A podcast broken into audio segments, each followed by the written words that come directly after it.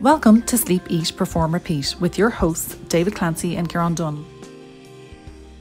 This is a podcast about high performance. What we are striving to achieve is to figure out what makes high performing individuals tick, why they do what they do, and why they are successful. Enjoy a journey of stories, lessons, and learnings. Welcome to Sleep, Eat, Perform, Repeat, episode number 95. Today we spoke to Lee Ewan, breathworker, cold immersion expert, and life biohacker. We opened the dialogue about why an Aussie would move to Finland and how Lee guides and teaches people to breathe, use a sauna, and embrace the cold. When life gives you waves, you just gotta ride them. Lee opens up about 2020 and what it's been like and what he's managed to do. He educates us on the 478 breathwork routine for stress and anxiety relief, and we discuss nasal breathing and its massive benefits for countless reasons. For it's an ancient filtration system, so important now during COVID times. Cold shower challenges. Try the 21 day challenge. We embrace the cold here in words and speak about Lee's work with Wim Hof and his world renowned method. Thanks for joining us, Lee.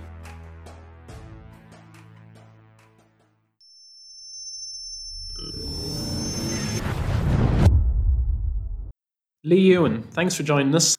How are you today? I'm well, thanks. Pleasure to be here. Where is here for all the listeners, Lee? Ah, here is in a city called Espoo, which is Finland's second largest city, uh, just outside Helsinki. And you can probably detect from my voice that I'm not an, a local, you could say. I've been living here, I'm an Aussie that's been living here in Finland for about almost 12 years by now. So it is possible. You can survive. It is possible for an Aussie to survive up here for 12 years.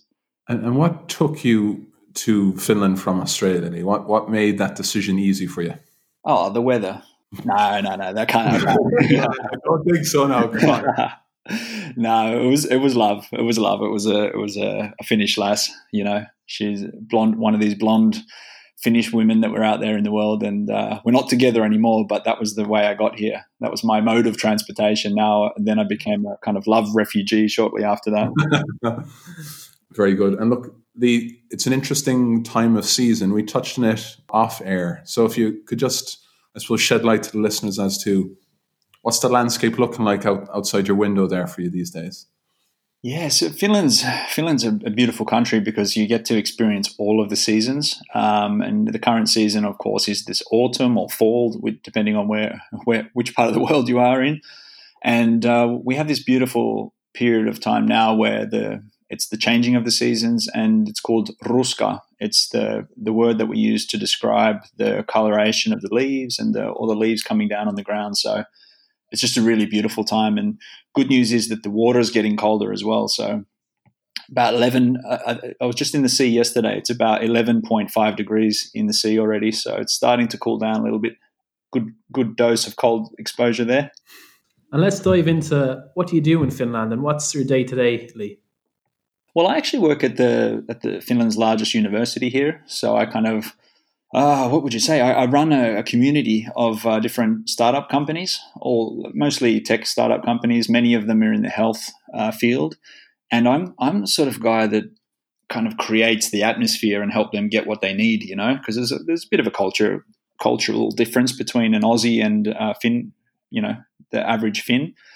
So I'm kind of working with those guys, but then also I have my own company and I'm, you know, and, and my own brand as well. And that all centers around breathing, um, helping people with breathing issues and disorders, but then also uh, different breathing experiences, um, trauma trauma release experiences, um, different retreats, uh, breathing for sports and performance, but then also guiding people to the cold and explaining about the sauna. All this stuff probably sounds uh, mental to you guys. An Aussie moving all the way up to uh, Finland, and then uh, why would he do it? well, well, think about this. You have to explain to my mum one day, uh, Mum, I'm guiding Finnish people to the cold and teaching them about sauna, sauna, sauna, um, but then also for everybody else, I'm guiding or teaching them how to breathe. So she thinks I've lost lost the plot a bit. I think. yeah, yeah. Like that's quite an interesting story. I just read a story you had up on uh, social recently when you said, you know, when life gives you waves, you just got to ride them. And I mean, we've we've had a pretty turbulent, I suppose, number of waves hit everyone over the last six to seven months. What's it been like for you? Oh, it's been it's been interesting. I mean, obviously, uh, the last thing anybody really wants to do is get in a room and breathe together uh, during these times. It's been kind of uh, quite detrimental for the in-person experiences.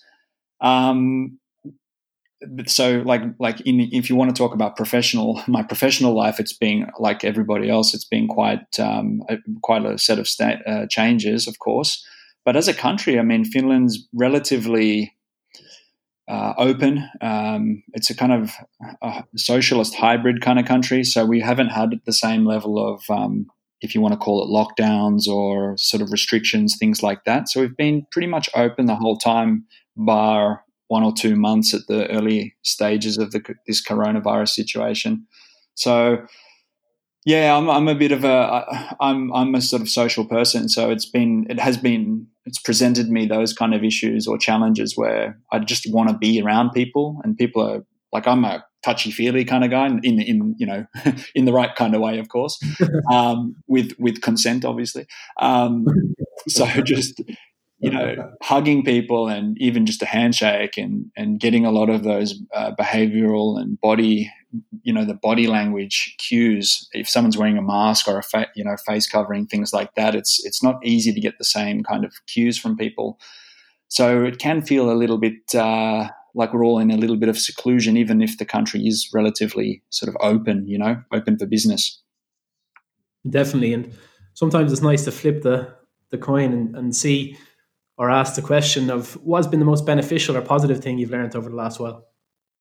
Well, it is about those moments. It is about truly, um, you know, not taking certain things for granted. I think. I mean, the having that proximity with people. I mean, having having said all these things just prior, I mean, I, I, did do one event where we had quite a large amount of people breathing in an old old shed in the middle of the forest, and and the amount of energy that we had there, and the, there was quite a lot of emotion there as well, because people were just longing to be, um, you know, to connect with other people. That was that that was kind of like a, like a, one of the highlights of my summer was being able to be at this kind of like well, it was called a, it's called Natural High Healing Festival. So it's a little bit you might in the old days say it's a kind of a hippie festival uh, in a way, uh, very organic and and you know grounded kind of festival. But it, just having these amazing people around, and we we do these exercise where we hug with people, and you know with permission, of course. If there was people that felt like it wasn't comfortable, we you know of course we respect that. But when you go through these really these traumatic trauma release uh, breathing methods and things um, you know people just want to be held and supported. So it was just it was, i had tears in my eyes like everyone else you know it was very very um, intense but in a good way you know? It was kind of we were all longing for that. Thanks for sharing that lee. We were just browsing on your website there a couple of days ago and love the, the breathing pdf that you have when you give in your email you know you have that quote from eckhart tolle that one conscious breath in and out is, is a meditation. And you had that nice piece about the, the four, seven, eight breathing. It's not something it's not something I for one have come across a lot. Would you oh, mind sharing the principles behind that with the listeners as to maybe where that could help with people that might be suffering stress, anxiety, overwhelm at these sort of times? Yeah, of course, mate. Yeah, it's a, it's. I love it. I love that four seven eight uh, breath work because it's just quite simple. Um, I mean, traditionally, if we look at yogic breathing, a lot of people are kind of familiar with yogic breathing, which is basically one part, like one part inhale to two second exhale, two parts exhale. So it's one two ratio. So when we talk about four seven eight, it's still like four is being doubled by eight at the end, like inhale four seconds and exhale eight seconds. But we add that seven seconds sort of like little pause, or I, I prefer not to say hold or breath hold, but it's kind of like a little pause between the inhale and exhale because that just allows for the CO2 to build up inside of the body, inside of the bloodstream gently. And as we know, the CO2 is actually the trigger to release oxygen inside of our, you know, from the blood.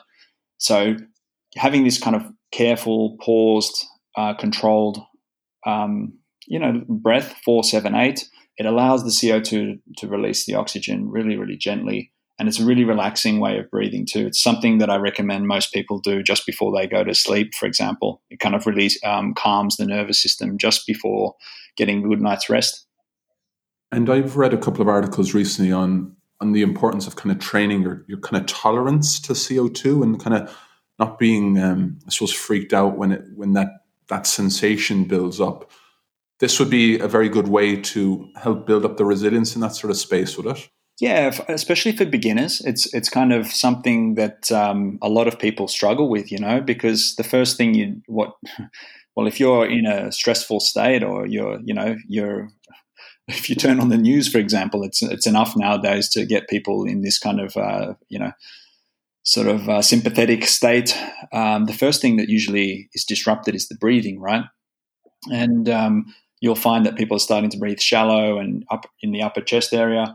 And if you're just breathing through your nose, you know, inhaling for four seconds, having having that little pause in between, and then lengthening the exhale. Doesn't even have to be eight seconds. It can be just as long as you, as long as you can. You'll find that you'll your heart rate will just decrease.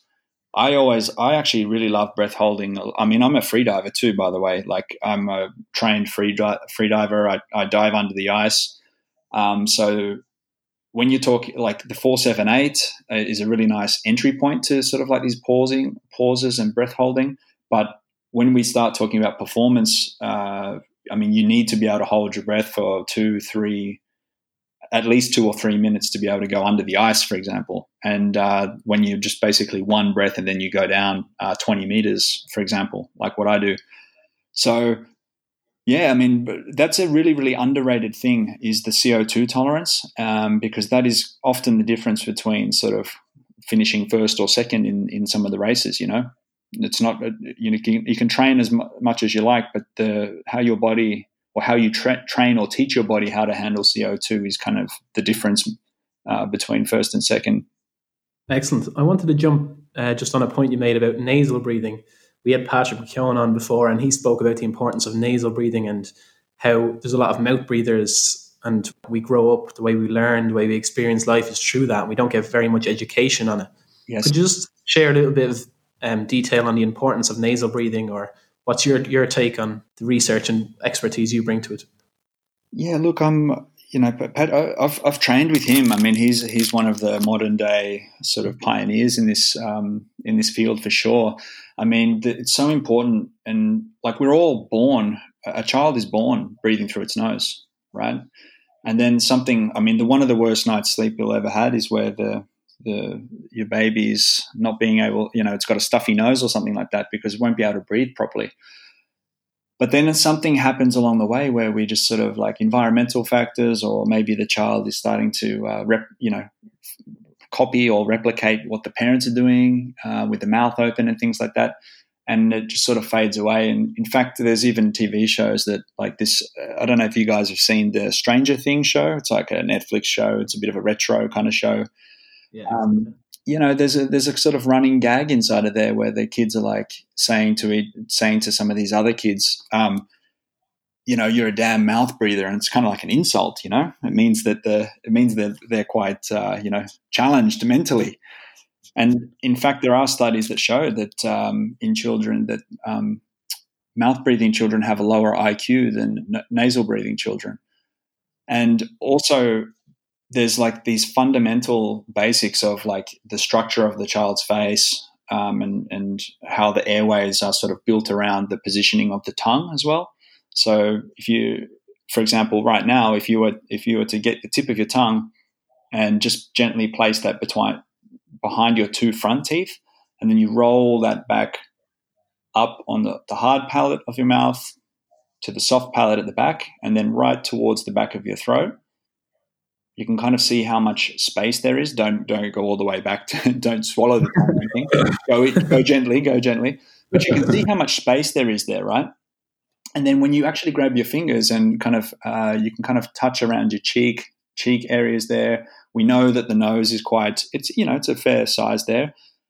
I mean, what I'm getting at here is that there's a lot of real estate here. Um, there's a, there's what nature doesn't waste any space, you know. So there's a reason why we have all these channels of air. We have the paranasal sinus. Uh, it's all there. It's all this intricate uh, system, and you know, it's one of those things that it, truly, if you don't use it, you kind of lose it. You know, people people's um, sort of like the na- the nostrils can actually kind of I don't want to say collapse, but they get smaller if you don't if you don't use them also, uh, uh, you know, we mentioned, you know, the the situation, the COVID nineteen situation. I mean, in terms of hygiene, breathing through your nose is like, I mean, it's never been more important to to use this kind of like ancient filtration system that's evolved over time. You know, you have the the hairs in, in the front of your nose that kind of um, prevent larger particles from entering the, the nostrils.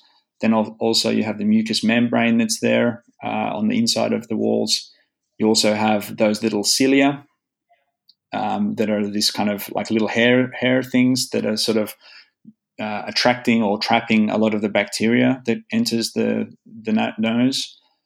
And I mean, they're, they're kind of like taking away the, all of those bacteria. They're kind of taking that towards the back of the throat and dumping it down. You know, you swallow that and it dumps it into a pool of acid in your stomach, essentially. So it's a very intricate system. And then I'm sure people like Patrick, for sure, uh, talks about um, nitric oxide as well, which is like, I mean, it's an amazing, amazing molecule that is really, it has uh, um, antiseptic, um, antifungal um, features as well. So not to mention that it actually uh, dilates the bronchi and bronchioli, which are your kind of branchy things inside of your lungs, and helps you breathe easier.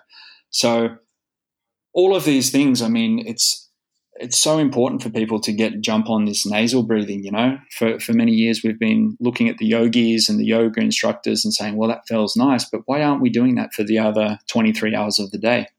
That was a really nice educational piece Lee. Appreciate it another thing that you do that um, I suppose we could say you specialize in, and you probably do more of it in Finland than you, than you would if you were in Bondi Beach or somewhere like that, um, would be kind of cold immersion.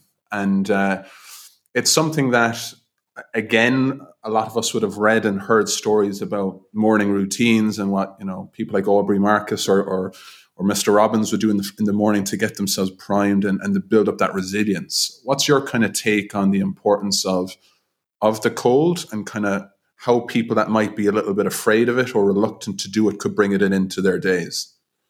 Oh, look, I love the cold. Um, I know that's it's look. It was a love hate relationship with it when you when you're an Aussie. That, like you said, Bondi Beach. Well, almost. I was born in Manly, in, so which is just down the road from uh, Bondi, and, and I've got to say, Manly's the best beach in, in Sydney.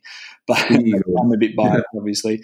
But there is there was this kind of uh, situation where coming to Finland, you don't. Um, you know, I lived. I tried to live like a bear. I tried to live like in this kind of hibernation for the first two winters, and I didn't want to go out in the cold. I was wondering like when that white stuff is going to go away, that snow. That when's it going to go? And to be honest with you, it's it's it gets really cold, and I just didn't want to live my life looking out the window waiting for something else to happen. You know, so I I tried to find ways where I could go out and enjoy the cold, and I tried the I tried sort of like the the what do you call it cross country skiing, and that wasn't really my thing. But um, I really love the sauna, and we have like I'm literally living in a country which has 182,000 lakes, and and of course the coastline, you know, of the Baltic Sea um, on the southern and western parts so there's so much water here. And it was just sort of a natural, it was a bit of a joke that some of my colleagues wanted me to go in the water and all that sort of stuff. And they want to see the Aussie struggle in there. And yeah, I did struggle the first few times, but I actually really learned to, to love it. And I, a lot of people say, how long you stay in and all that sort of stuff. But I, I always tell them that I, I always stay in as long as it takes and um, the water is sort of like the cold is the cold. Every single day it's the same more or less the same temperature you know? Like it, it doesn't it's not like one day it's 20 degrees the next day it's like minus one. It's it's kind of constant throughout the season. And the only difference is actually yourself. You are the you are the sort of variable. And each day it was like looking at a at a mirror you know? You're like looking at yourself like how how will you react to it? Because it's it's just the same every single day. So whether you've had a, a, different sleep or if you've had a, you know something going on in your life, it was always sort of the great equalizer to go into the cold. And the you know you also mentioned what's the what's the best way for someone to sort of experience the cold uh, anywhere in the world. Uh, we're all pretty much all of us are taking showers, or I hope we are. So you can actually start by just taking a cold shower.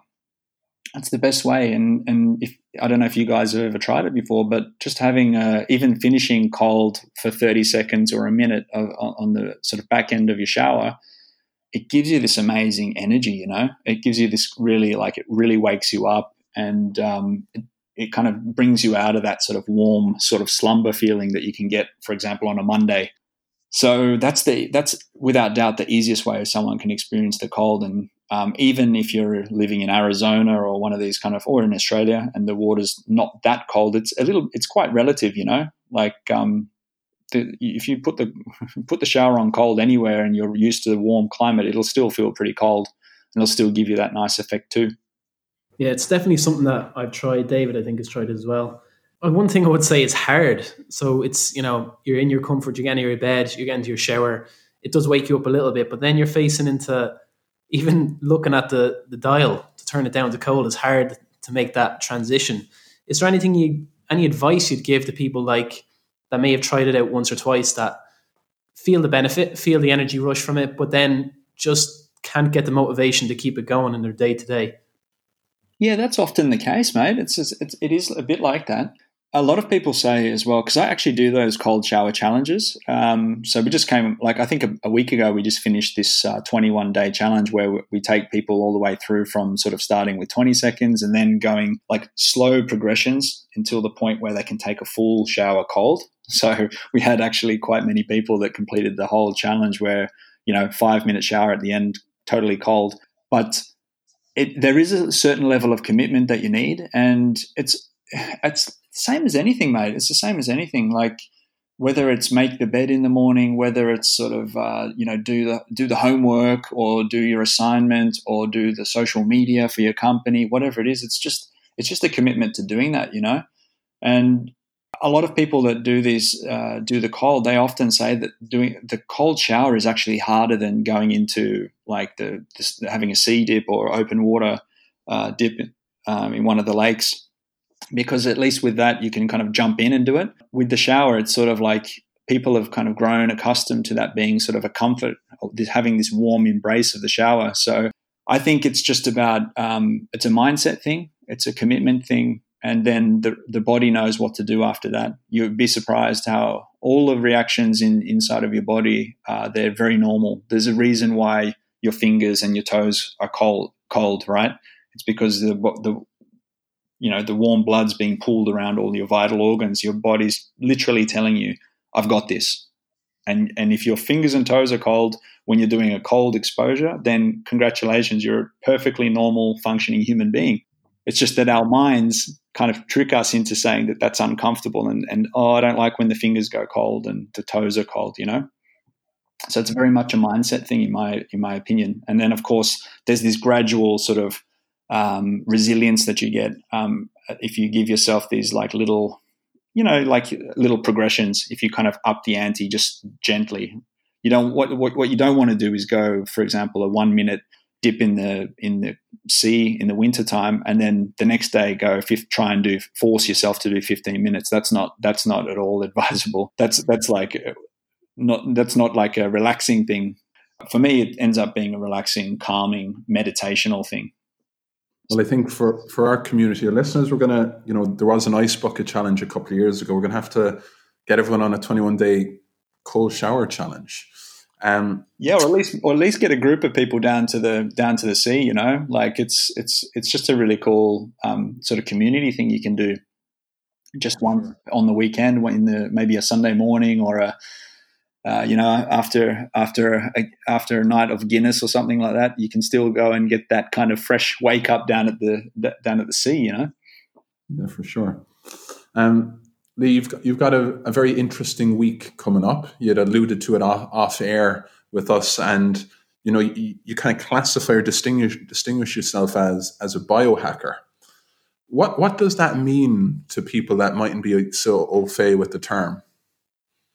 Yeah, biohacking is like looking at, I guess you could say, life and especially the human body um, as a complex set of systems.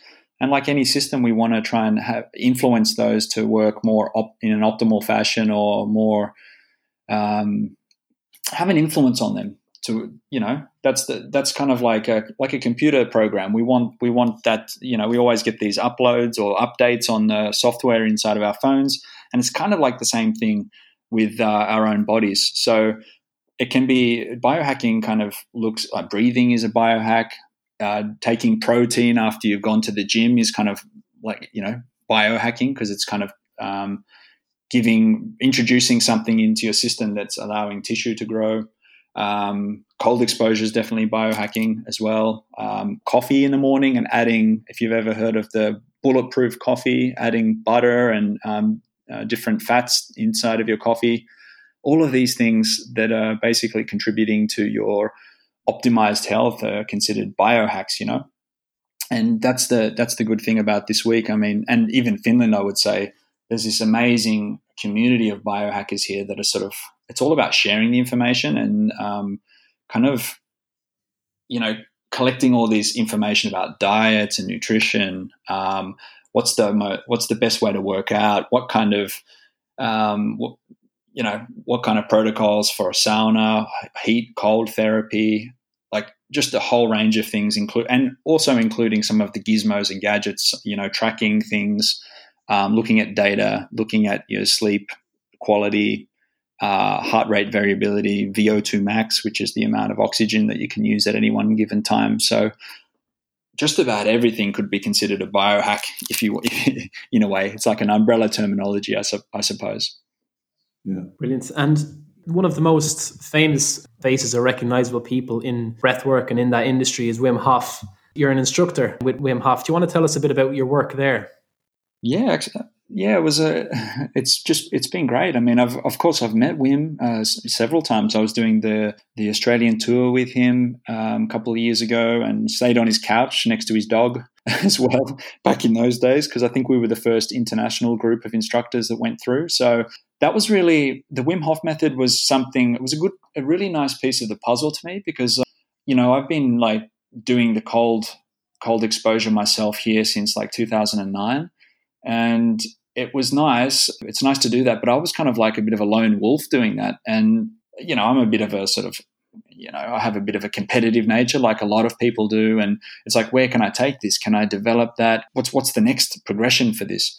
And uh, I saw this guy, this guy doing all these amazing things, climbing up mountains in his shorts, and uh, you know, 20, 26 Guinness Book of Records, many of them to do with the cold. And I thought, like, you know what, I, I, I could train with this guy and learn more about the cold. And I liked a lot of the the connection that I, I got from the experiences that I was having, and then being able to connect them with the with the actual science and understand my own body, like why things were happening. You know, I'm the Aussie guy going down to the Baltic Sea on my own and just trying to do it myself, you know, and probably making all the uh, well, for sure, making all the mistakes that I would never advise anyone to do some of the stuff I was doing because I just didn't really know how else to do it.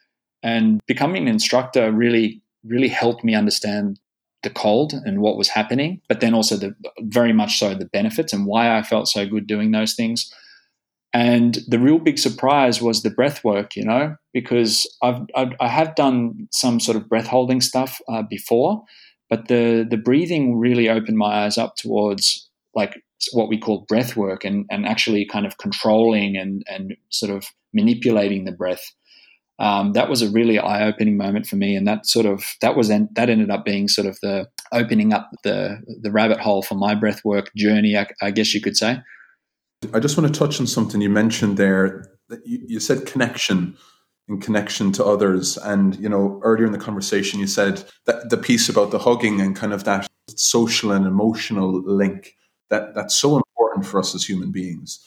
It's something that's obviously radiating through this conversation that you know you feed off that as do we. Mm-hmm.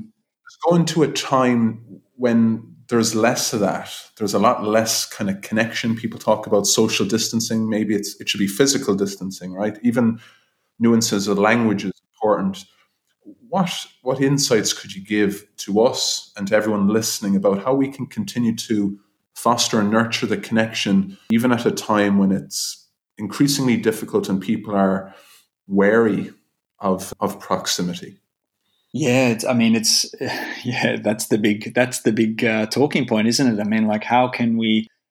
Yeah, I mean, we're only we're already starting to see some of the some of the effects of that. You know, um, you know, you've got a clear division, or you know, in for lack of a better terminology, I mean, you you have people that maybe they're confident in their own health. They are also also kind of feel, you know, they they're they're taking personal responsibility for their life. Um, and you know then someone saying hey, you need to wear a mask to help everybody else and all these kind of things are ongoing and it and it does turn a bit nasty you know and you know it doesn't help that there's like huge political things looming and all that sort of thing but look we are social animals we are social beings and social animals and it's going to come one way or another that we want it. We need the proximity. We need to um, embrace others. We need to, um, you know, be held um, and all those sort of things. I mean, a lot, a lot of like one really positive thing about this is that there are a lot of um, instructors, and you can find all kinds of breathing. You can find yoga. You can find a lot of these kind of thing, these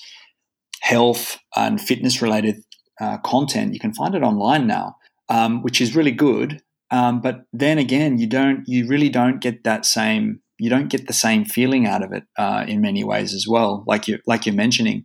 I like that. I really love the the point that you ma- mentioned as well about this social distancing rather than um, kind of like the physical distancing. There is a there is a, a, a real difference between those things, and Finland is a country where we people are kind of solitary by like we, it was almost like an ongoing joke here that like oh they want people to social distance so basically business as usual here in Finland you know because people really people you get there's like these funny memes where Finnish people are waiting at the bus stop and it's like exactly 1.5 meters between each person. Like almost like to the to the measurement you know like to the exact measurement. So you know in some way that the physical proximity has not had too much of an effect of us here in Finland but now now you can kind of you get this sense that the because of the mask and things like that it sort of symbolizes stay away or keep away. And I, I alluded to it before as well with the this sort of human behavioral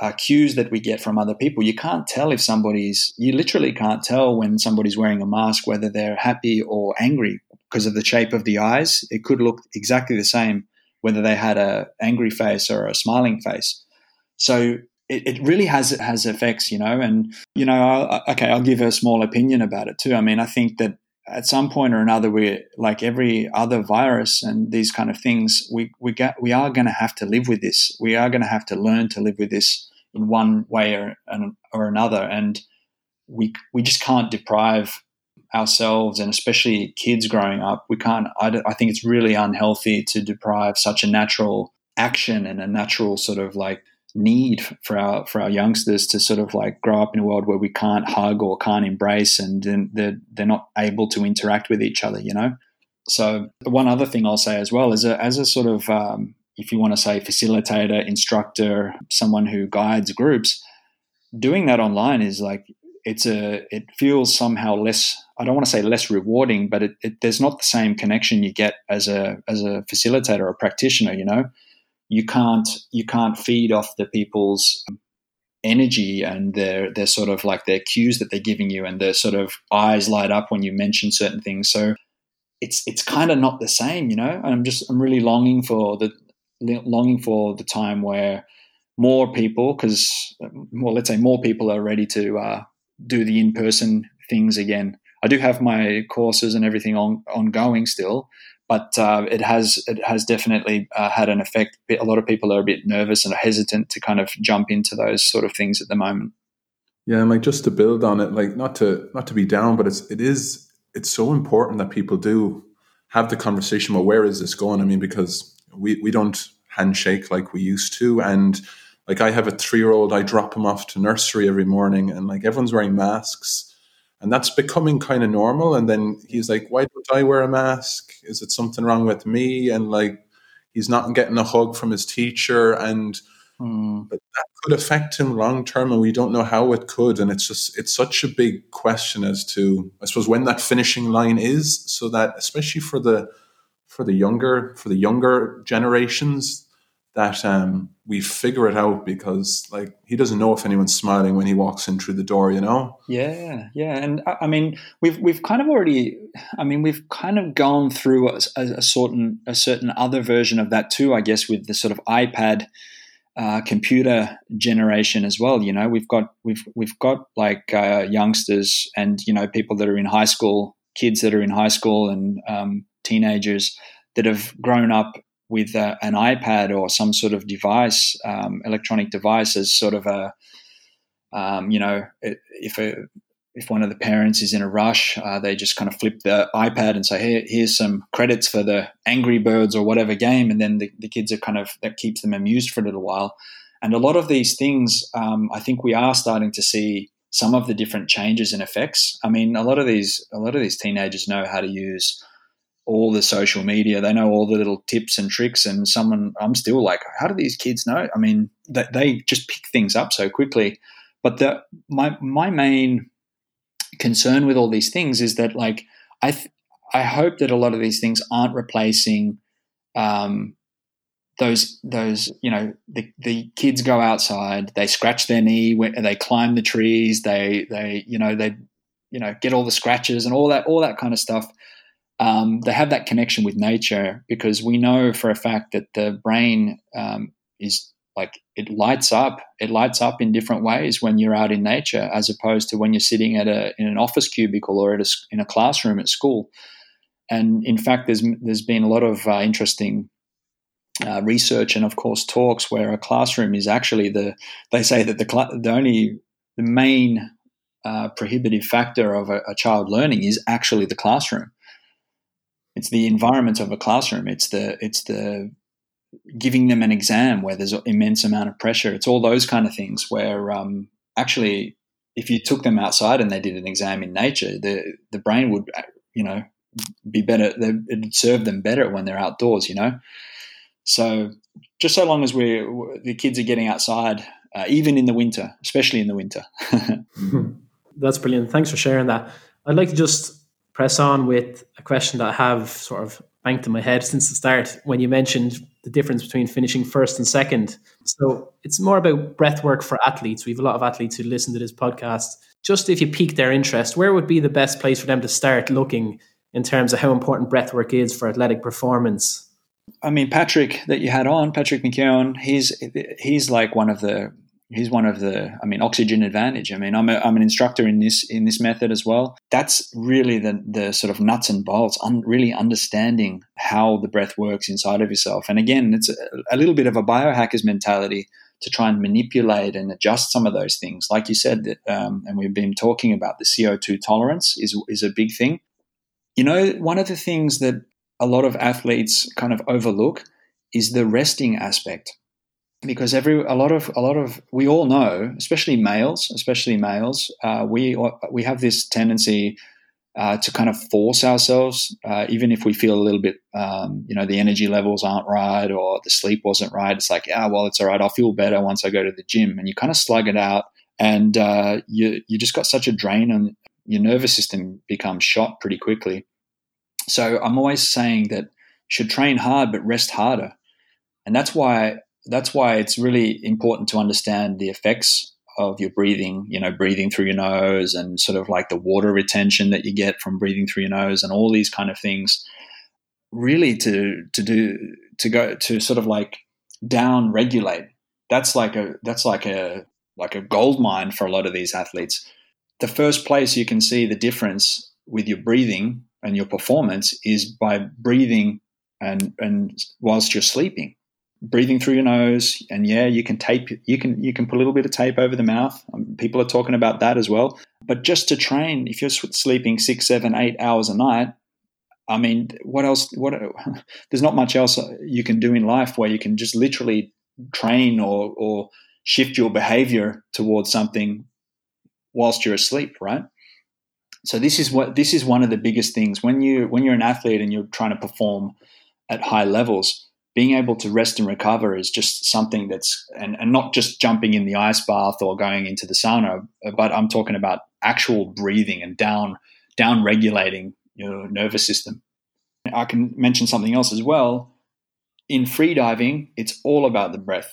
It's all about the breath. It's it's all about finding the calmness. And think about this. I mean you're you're literally i mean some of the people i've been diving with they're the guy here, he's the he's got an unofficial world record of 103 meters, uh, which is about two two minutes underwater, which isn't that in a way in freediving it's not that impressive, but the water temperature was like just above zero.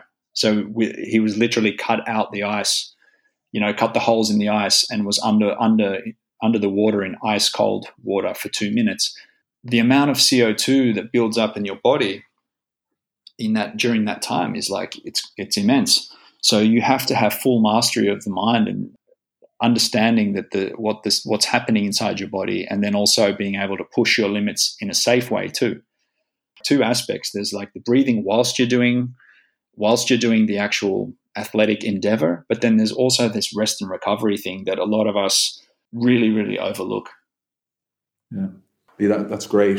We're, we're nearly at the end of this, but there's we have two more questions. One, I have a little bit of a philosophical question for you, a hypothetical one. Say you're you're going into your sauna, and uh, you just have to scoot over because there's somebody that's usually sitting where you would sit, and uh, and you look at him and you go, God, he looks like me. It's and it's a version of you twenty years younger. You just see him later this afternoon. What would you say to that younger version of yourself today? Wow, that's a good one. Um, it probably would be don't care so much what everyone thinks. And actually don't don't think so much of yourself that actually everybody cares all the time what you think like this. But then also just pursue it. Just keep going you know? I'll, I'll, give a backstory. When i was when i was in school in australia i mean i was like a, a wannabe athlete I was uh, at, a, at, a, performance college, which which had a lot of the Olympic athletes uh, went to school with us. So it was practically or virtually impossible to get athlete of the year at our school because they're all like gold medal winners and stuff. But I I kind of gave up on that dream because I don't know for a lot for a number of reasons, you know, and I honestly believe that you can, if you really go for it. I mean, it's so cliche thing, but if you really commit yourself to it, whether it's the cold shower, like Kieran was saying, or whether it's like becoming a professional athlete or becoming the you know performer, whatever you want to be. If you just commit yourself, this life is not un- so unfair that you you won't make something of yourself. You know, I truly believe that that's that. That's probably what I would say. And then um, the other thing I would say is, oh, congratulations! You're you're you're so young, and you've you're an Aussie gone butt naked in the sauna already. That's because that took me a while to get the hang of that one. Let me tell you. I'd like to wrap up with the final question we normally ask on the show, which is, what does high performance mean to you, Lee?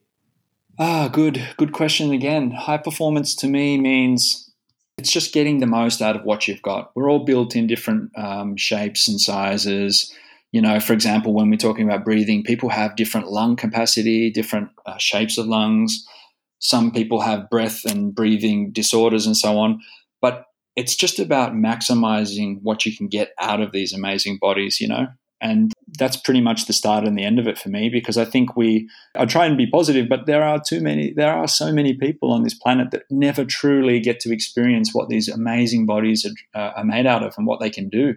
That's that to me is quite sad, and that's that's what always drives me to uh, to help people and uh, facilitate these different sessions and you know take people under the ice and and the look on their face when they know that they've they've done it. You know, it's like, whoa, I never knew I could actually do that it's it's just an amazing feeling, you know, to watch people experience that real time.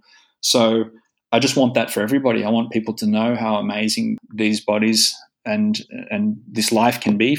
And it starts with it starts with uh, getting away from the fear and not being sort of under the constraint of the mind a, a lot of the time. Here, here. Lee, we'd like to say thanks very much for the education. We'd like to acknowledge you for everything you're doing. Keep doing it at a time when It is difficult. You've got lots of interesting things and projects coming up, including this week. Everyone, check out Lee Ewan on, on social, check out what's going on in his biohacking space. Like I said, really grateful for your time today. Speak to you soon. Stay fit, stay healthy, Lee. Thanks so much, guys, and keep getting that word out there to people. It's it's great what you guys are doing. Thanks very much, Lee. Thank you. Cheers. Thank you for listening to today's episode of Sleep, Eat, Perform, Repeat, a story of high performance. This was brought to you by Hauora, a whole person wellbeing company founded and run from Dublin, Ireland. Find out more at hauoralife.com, spelt H A U O R A life.com. Please rate, review, and share the podcast. Some people want it to happen, some wish it would happen, others make it happen. The GOAT, Michael Jordan.